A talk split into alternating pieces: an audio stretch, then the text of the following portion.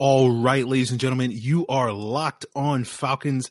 I'm your host, Aaron Freeman, and today is an all 22 review and a mailbag where I'll be answering your listener questions, but we'll be focusing the bulk of today's episode talking about the different ways Dean Pees tried to scheme against this Buccaneers team in week three, looking at their coverages and why their pass rush has not been as effective this year. You are Locked On Falcons, your daily Atlanta Falcons podcast, part of the Locked On Podcast Network, your team every day.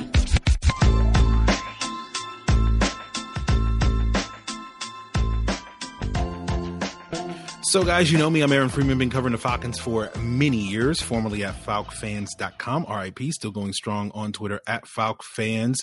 Writing weekly content over at the SB Nation website for the Atlanta Falcons. That is, of course, the Falcoholic.com. And, of course, the host of this world renowned Locked On Falcons podcast, your daily Atlanta Falcons podcast, right here on the Locked On Podcast Network, your team every day. And today's episode of Locked On Falcons is brought to you by On Location, the official hospitality partner of the NFL. It's the only place to score a once in a lifetime Super Bowl ticket and experience package. Visit onlocationexp.com slash SB56 for more information or search Super Bowl on location.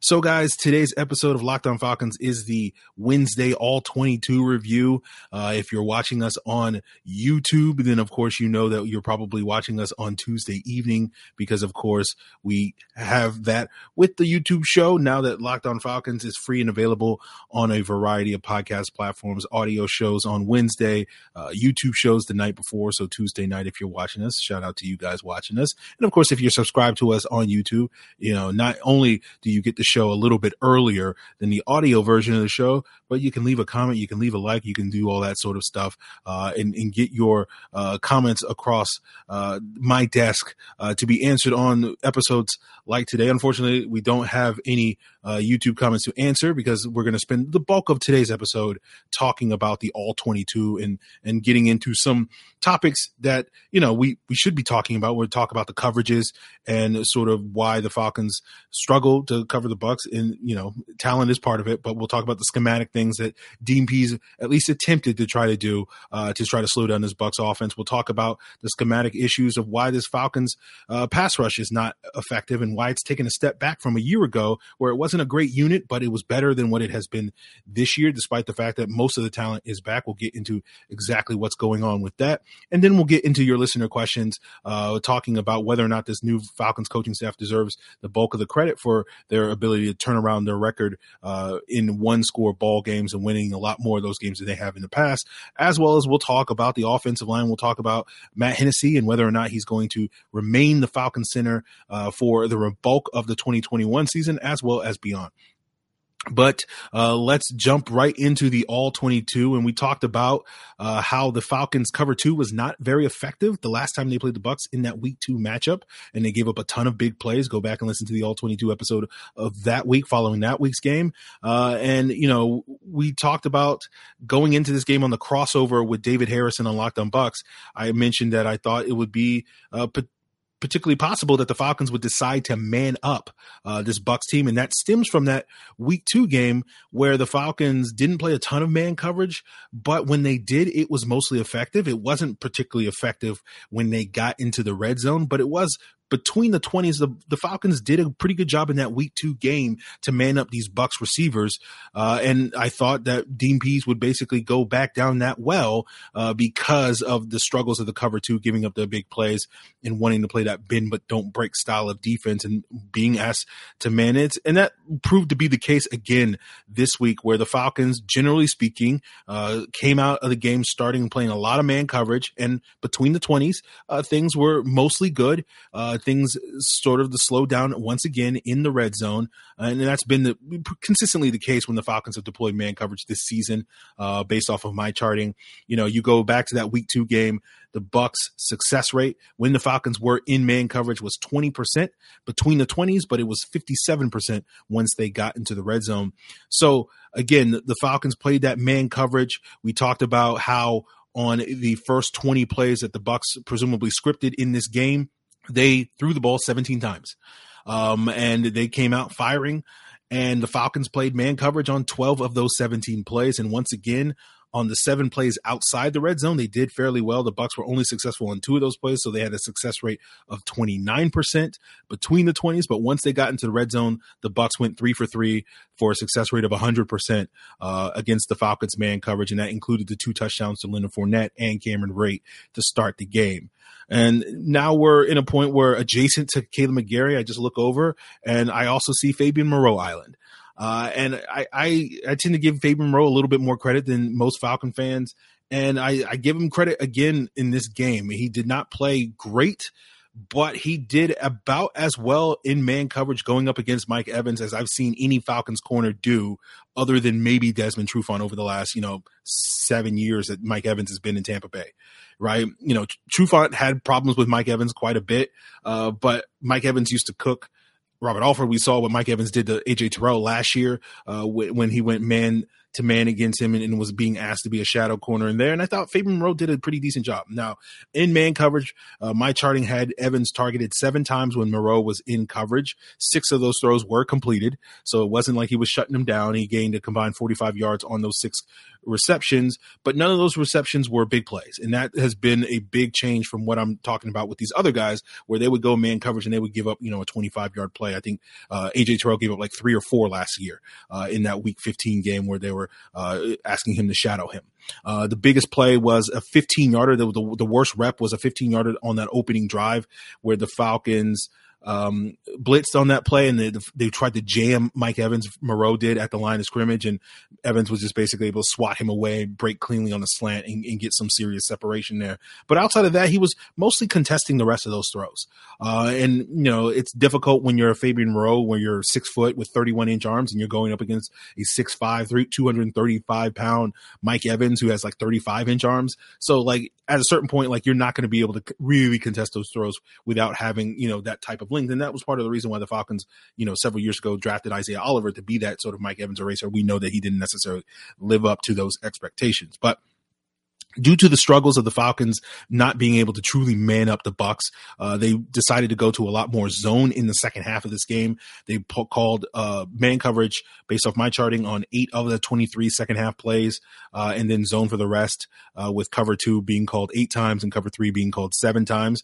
And neither of those zone coverages were particularly effective, although the cover three seemed to be working a little bit better. And then they gave up that big play to Chris Godwin on a 36 yard play uh, late in the game, uh, and basically they ran a, an over route uh, uh, against uh, the Falcons cover three on that play, and because the linebackers didn't get enough depth on that play, uh, particularly Deion Jones, uh, you know, it led to a 36 yard play and Godwin being wide open over the middle of the field, and that's kind of been the general trend this year, meaning that the cover three has been a little bit more effective than their cover two. It's not giving up as many big plays outside of that one uh, as the cover two has been, um, but you know, it, it's one of those things where the Falcons early in the season were primarily a cover two heavy defense, and that has shifted over the last couple of weeks, playing a lot more of an even amount of cover three to cover two, uh, which is is very much different from where it was earlier this season. I think you know, I could be wrong. Uh, I'm going off the top of my head, but I think they only called cover three one time in that week two game against the Bucks, uh, compared to like uh, it seemed like 20 times they called cover two in that game, and they paid for it. But um, you know, when you play man, when you play in zone coverage, I'm sorry, uh, that does have its drawbacks because that now means that you have to be able to get a lot more pressure with four guys up front. And we know that has been a problem for the Falcons. And that will be what we will get into as we continue uh, today's Locked on Falcons but as we continue this football season, we know that Super Bowl 56 at SoFi is just 100 days away. And on location, the official hospitality partner of the NFL is the only place to score a once in a lifetime Super Bowl ticket and experience package. Select your exact seats and choose from elite experiences featuring an exclusive pregame celebration with NFL legends, five star LA hotels, and food by the great Wolfgang Puck. Visit onlocationexp.com slash SB56 for more information or search Super Bowl on location. That's on location. EXP dot com slash SB56 or search Super Bowl on location for more info. It's the holiday season and BetOnline has you covered all season long and has still more odds, props, and lines than ever before as we march towards the NFL and college football playoffs. BetOnline remains your number one spot for all the sports action this season, from football to basketball, hockey, boxing, UFC, all the way to your favorite Vegas casino games. BetOnline is the fastest and easiest way to bet on all your favorite sports. This weekend, the Falcons are two and a half point road underdogs against the Panthers. And if you're curious about the college playoffs, Georgia, Michigan, Georgia's favored by nine points. Uh, Cincinnati is 13 and a half point underdogs to Alabama later at the end of this month. And you can get in on the action with those games or with other bets by heading over to the updated BetOnline website at betonline.ag. Use the promo code locked on when you sign up and you'll receive a 50% welcome bonus with your first deposit. That means if you deposit 500 bucks, you get $250 of free money to play with so you can bet on your Georgia Bulldogs or your Crimson Tide. Don't wait. Take advantage of all the amazing offers available at BetOnline where the game starts.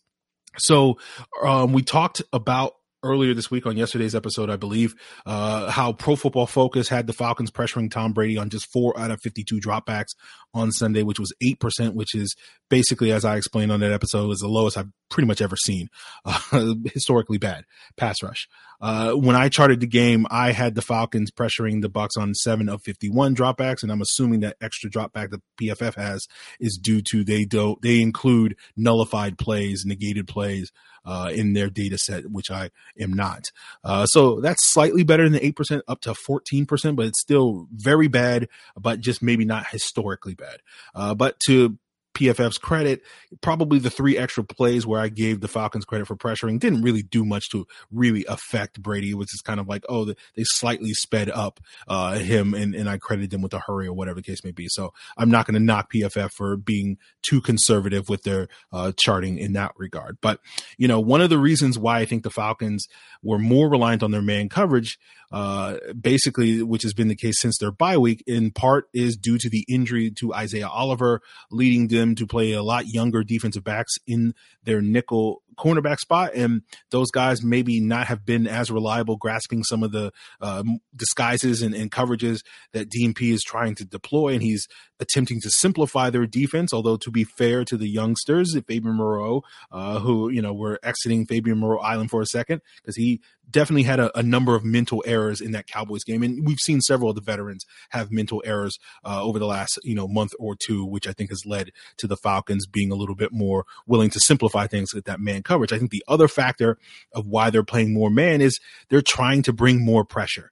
Uh, and that typically with man coverage, because you typically have, you know, five guys in coverage and then one deep safety playing that cover one man uh, defense, uh, that allows you to bring more five man blitz concepts and bringing an extra rusher more often than not than you typically can do uh, deploying zone. And, you know, the Falcons have also over the last three games deployed cover zero. They did it twice against the Bucks.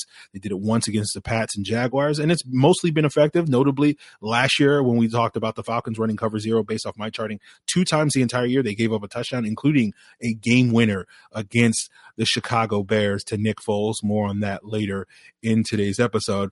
Um, but this year the cover zero has been very effective at least the, since i've been charting it the last three weeks uh, the four times they've run it. They've given up three receptions but none of them have gone for more than six yards. So that's definitely a welcome change to what we saw last year.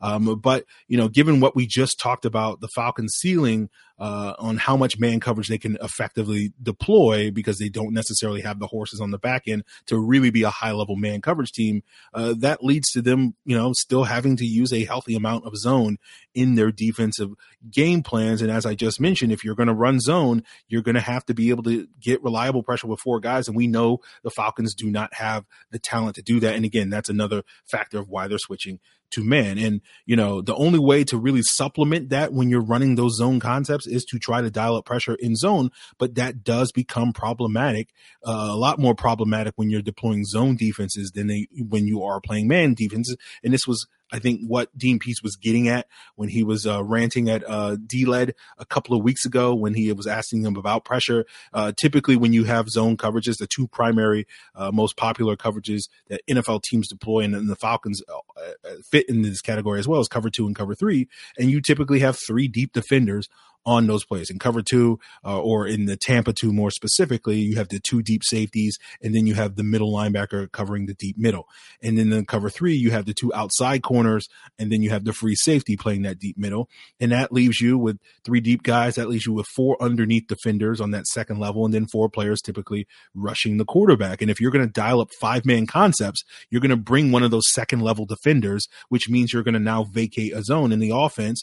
If they can locate that zone and get a, a receiver into that zone, it's going to create problems for your defense. So Dean Pees, like a lot of coaches, when they do run these zone blitz concepts, they like to replace their rushers rather than sending a fifth guy and vacating one of those zones. So what they'll often do, and you'll see this with Dean Pees all the time, is he'll blitz a corner or he'll blitz a linebacker and then drop one of the D ends uh, or defensive linemen in coverage. Usually it's going to be one of the edge guys. And that's why we saw in those first two games, going back to that week two game against the Bucs, where we saw a ton of Steven Means dropping into coverage those first two weeks, you know, dropping into coverage, I think a dozen or 15 times a game those first two games. We haven't seen as much of that since then. Um, but that's also why you saw, uh, if you were paying attention, you know, in the second half of uh, the Falcons game when they were playing a lot more zone coverage, the Falcons, you saw some plays where Ade Ogundeji was dropping into coverage. I'm sure some of you were yelling at your TV, why is Ade Ogundeji in coverage? That's the reason why, because they were replacing somebody. They were bringing a linebacker, they're bringing a cornerback so that they wouldn't have a, you know, a vulnerability on in their zone on the second level. Now, Raheem Morris, when you compare Dean Pees this year to Raheem Morris last year, Dean Pees or Raheem Morris, I should say, was basically he didn't care about that, right? Or he cared a lot less about that. Um, and that's why I think part of the reason why the Falcons pass rush is not as good this year as it was a year ago, despite the fact that most of the same personnel that is rushing the quarterback this year was also here last year. You don't have Takk McKinley, you don't have Jacob Tuioti Mariner, but Takk basically played five quarters last year, so it's not like you were missing a huge amount of production from him.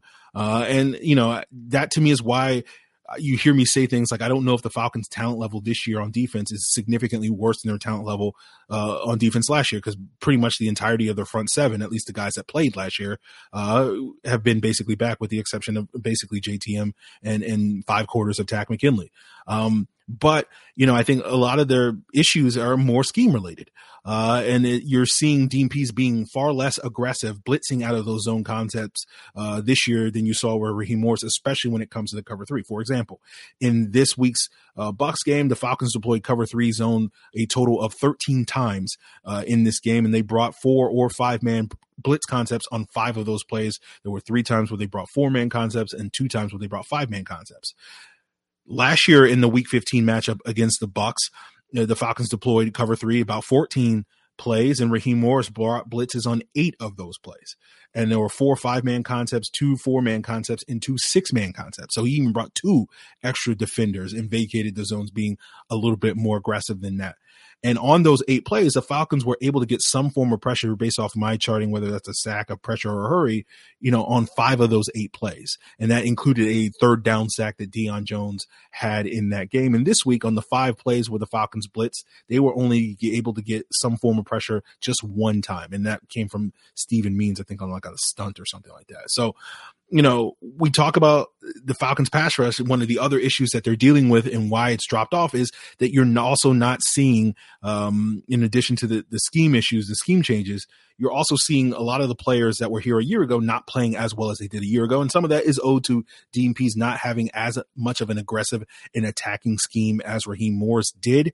Um, but, you know, basically outside of Dante Fowler, who's a little bit more impactful this year than he was a year ago, uh, not because his overall protection is up, production is up significantly, but it's mostly because when Dante Fowler does get home, it often leads to sack strips and whatnot and sort of more impactful plays. Um, but everybody else has pretty much slipped. Like when Morris was dialing up those zone blitzes a lot once he took over as the interim coach. So that was basically the last 11 games when we saw that really uptick. In the first five games, you weren't really seeing that under Dan Quinn. But in those last 11 games, Deion Jones and Foye Oluokun combined for 37 pressures. Uh, if you look at the 12 games that we've played this season, those two guys only have 21 pressures. Uh, and, you know, it's not like you know, they are not getting as many opportunities to blitz. Going back to what we're talking about with Pees not being as aggressive, uh, you're talking about an average of about 16 combined pass rush snaps for both of those guys in 2020, and now it's about 12 this year. So that's contributing to it, uh, given that those guys are not getting as many snaps. Now, the lack of opportunities is not really the case for Grady Jarrett in his decline because last year uh, he was getting about 36 uh, opportunities to rush the quarterback per game last year, and it's 33 this year. So that gap is a lot smaller in the larger scheme of things. But last year, through 12 games, Grady Jarrett had four sacks, 14 hits, and 48 pressures, according to PFF. This year, through 12 games, he has one sack, eight hits, and 29 pressures. Um, you also look at the other interior defensive linemen like John Cominsky, Allen Bailey, and Tyler Davison, uh, who were not necessarily good pass rushers, but combined in 2020, they had a combined 56 pressures, right? Grady Jarrett had a combined 57 pressures the entire of the 2020 season, and those three guys combined to basically give you a quote unquote another Grady Jarrett uh, when you looked at their combined production. And you look at the top three interior uh, defensive linemen beyond Grady Jarrett this year, which includes Tyler Davison, Marlon Davidson, and Jonathan Bullard.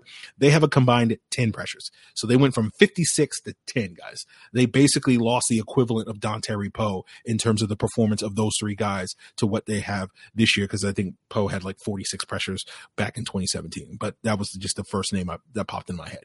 Um, and that's why you hear people, you know, proclaiming Marlon Davidson to be this bust.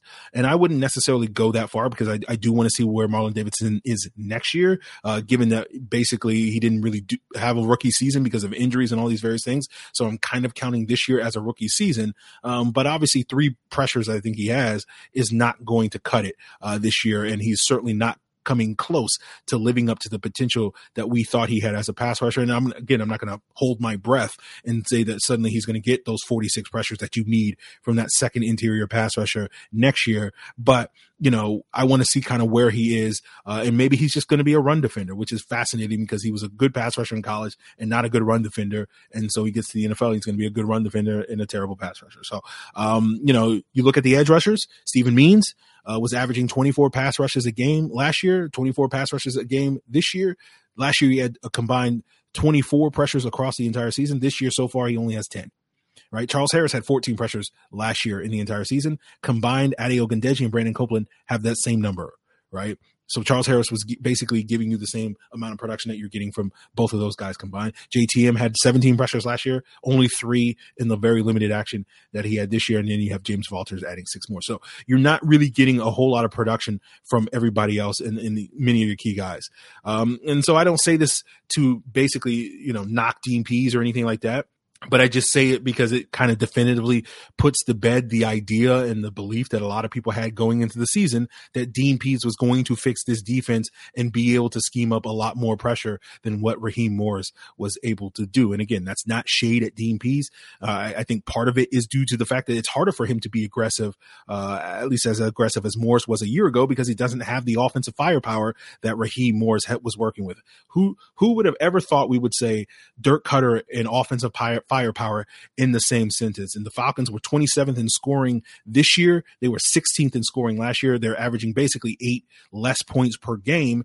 And that lends itself to Dean Pees being a lot more conservative and playing more of a bend but don't break style because you know your offense isn't going to pick up the slack each and every week like you could at least have some semblance of a hope uh, under Dirk Koetter a year ago. Uh, so I certainly, uh, you know, again, not absolving Dean Pees of blame. I think he certainly could do a better job, but it's part of the reason why I don't have the same energy of attacking Dean Pees uh, from a coaching standpoint as I do for Arthur Smith uh, because of these various factors. Like basically, if, if, Arthur Smith was carrying his weight and producing an offense that was scoring, you know, 24 plus points a game, then I would have a lot more energy for Dean Pees being too conservative or whatever, any accusations that people have leveled at him. But, you know, I don't have the energy for Dean Pees uh, to, to attack him too much, but I do have the energy to answer your listener questions as we wrap up today's Locked On Falcons podcast. But I want to thank you guys for making Locked On Falcons your first listen each and every day. And of course, I always have recommendations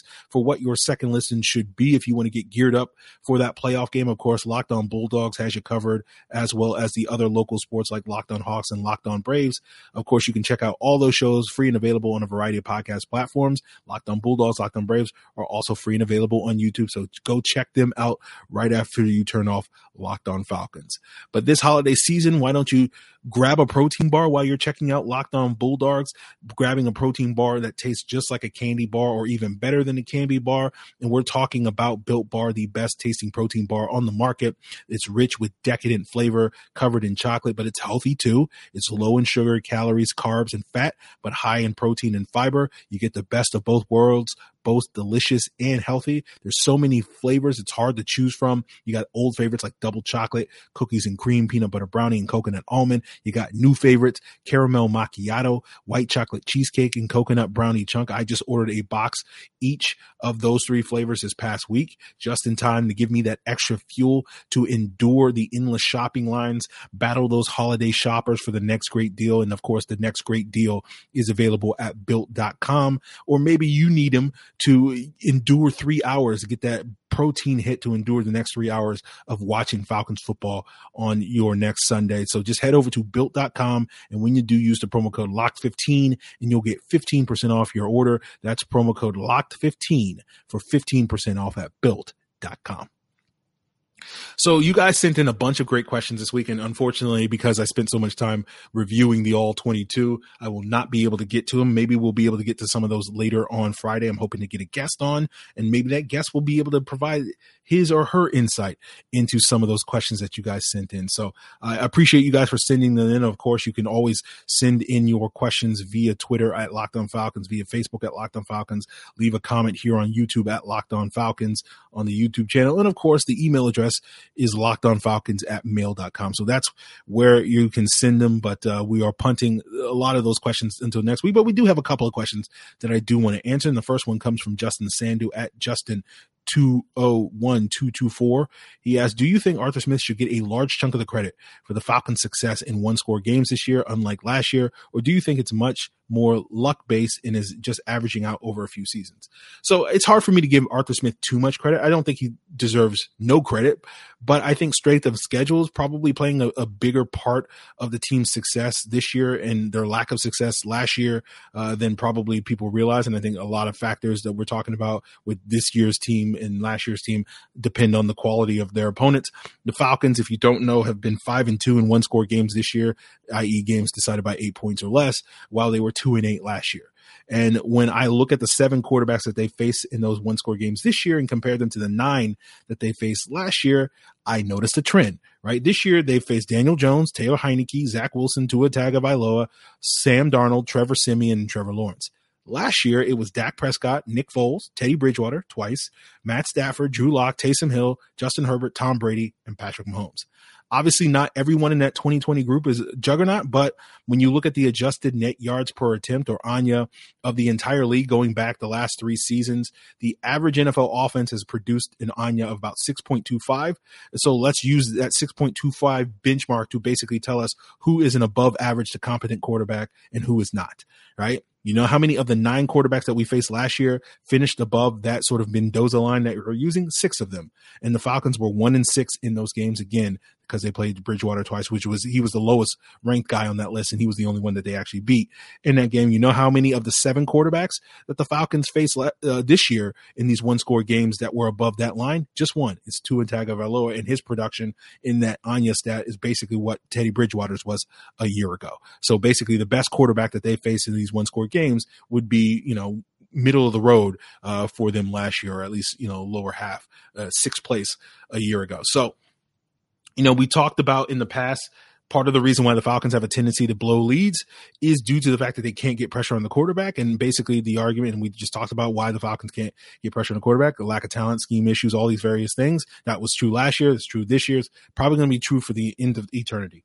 Uh, just grab a built bar and just, you know, just wait uh, to the end of the world uh, is, is what I'm doing. But, you know, when we talk about not being able to pressure quarterbacks, you know, when you're facing better quarterbacks, that's going to be a bigger issue, as we saw this past Sunday against Tom Brady, where he just picked apart our defense because we could not pressure him.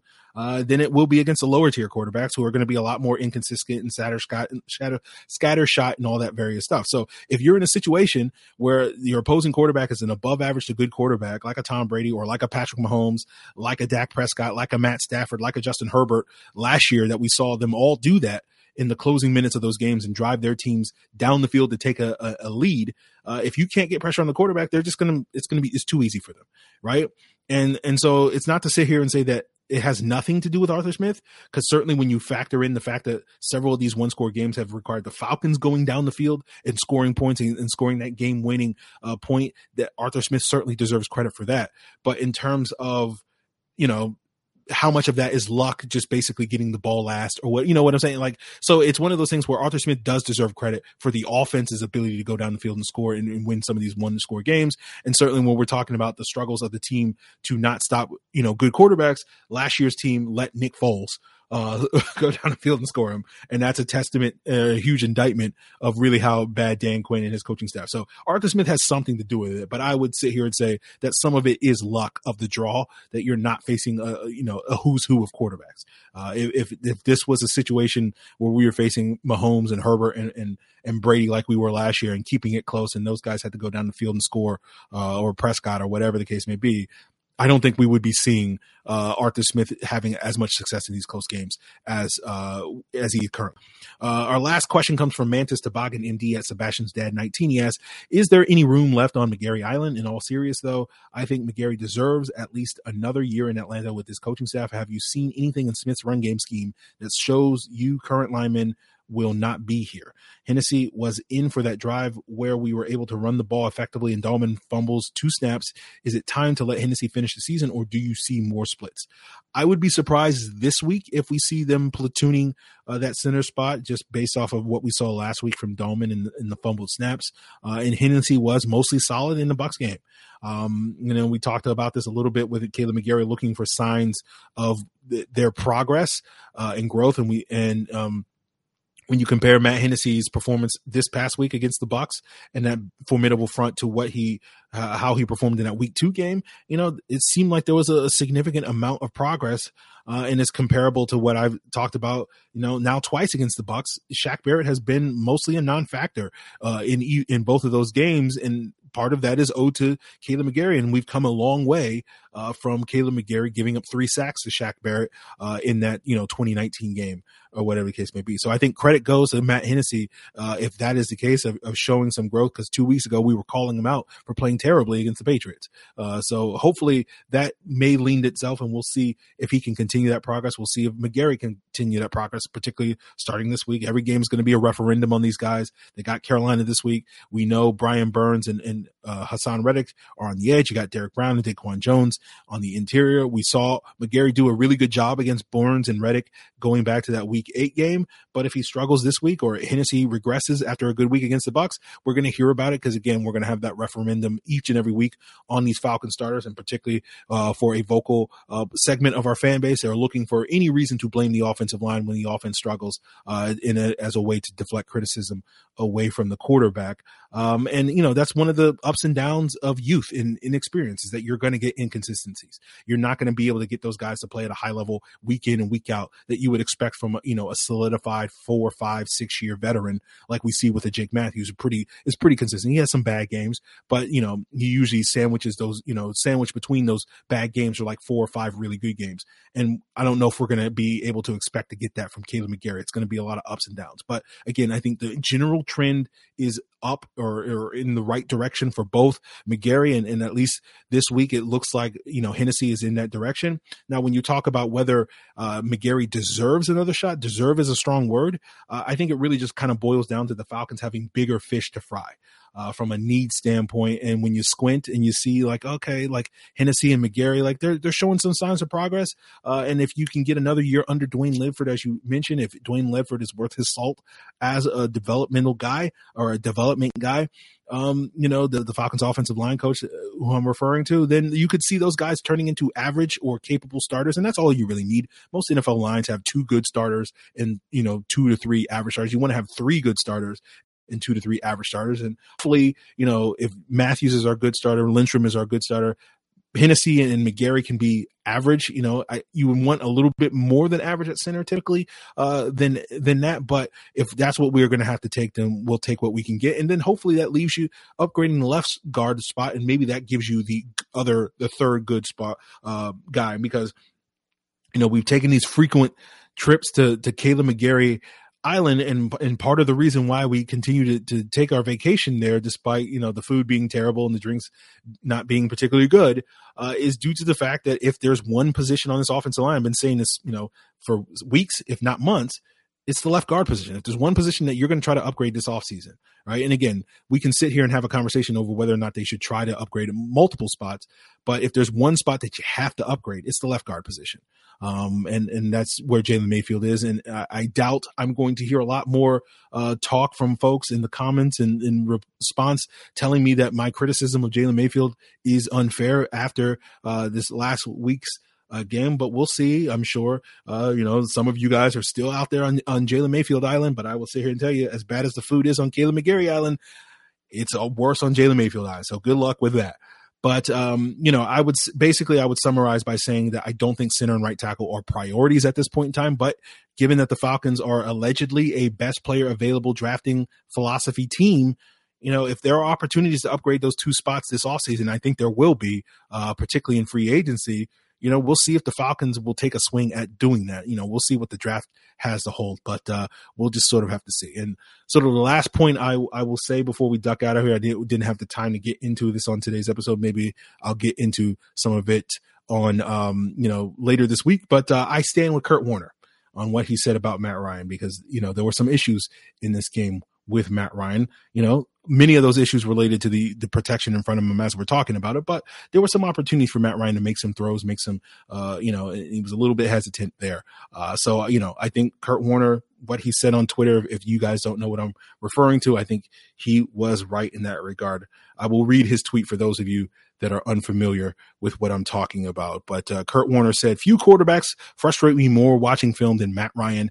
Uh, he makes so many big time throws, but equally as many confusing reads and decisions. I have no idea what to make of it. Not sure how it's possible, but it's every week." question mark question mark question mark so um, that was kind of my takeaway watching the film there were there were opportunities in this game for matt ryan to to you know basically not play with the same level of hesitation. I'm not going to get into it on today's uh, at the end of today's episode because it will take me another 10 minutes and I've been having too many 45 minute episodes. So, uh, much to your guys' chagrin, uh, we'll just have to punt that to a future episode, maybe later this week where we can talk about it. But, uh, tomorrow on Locked On Falcons, we will get into a crossover Thursday with Julian Council, the host of the Locked On Panthers podcast. And we will preview this week 14 matchup between the Falcons and Panthers. And of course, if you want to provide your feedback to me on anything I've talked about on today's episode, anything I've talked about on previous episodes, or anything you want me to talk about on future episodes, including answering your listener questions, of course, you can do so by hitting me up on Twitter at Locked On Falcons, on Facebook at Locked On Falcons, email address is lockedonfalcons at mail.com. You can also leave a comment here on the Locked On Falcons YouTube channel where we are free and available. Make sure you hit us a like and make sure you hit that subscribe button. And also make sure you hit that subscribe button on the Locked On Bets podcast. Always have recommendations for your second listen. In addition to the local shows like Locked On Bulldogs and Locked On Hawks, why not check out the uh, Locked On Bets podcast where Lee Sterling, the handicapping expert, is giving you his daily picks, his blowout specials, and his lock of the day to help you put more money in your pocket so that you can go out there and buy more built bars or spend more money at betonline.ag. So why not subscribe to Locked On Bets free and available on a variety of podcast platforms, including Apple, Odyssey, Google, and Spotify. So there you guys have it. There's your all 22 review. We'll be back with more tomorrow with Julian Council of Locked On Panthers. I appreciate it, guys. Till then. Spring, is that you? Warmer temps mean new Allbirds styles. Meet the Superlight Collection, the lightest ever shoes from Allbirds, now in fresh colors. They've designed must-have travel styles for when you need to jet.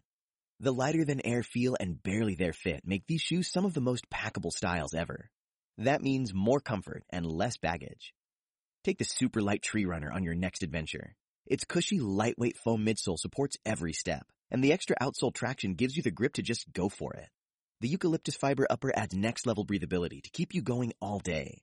Plus, the super light tree runner is comfortable and ready to go right out of the box. So, what can you do in a super light shoe? What can't you do is the better question. And because they're super packable, the real question is, where are you taking them? Experience how Allbirds redefines comfort. Visit allbirds.com and use code SUPER24 for a free pair of socks with a purchase of $48 or more. That's A-L-L-B-I-R-D-S dot com, code SUPER24.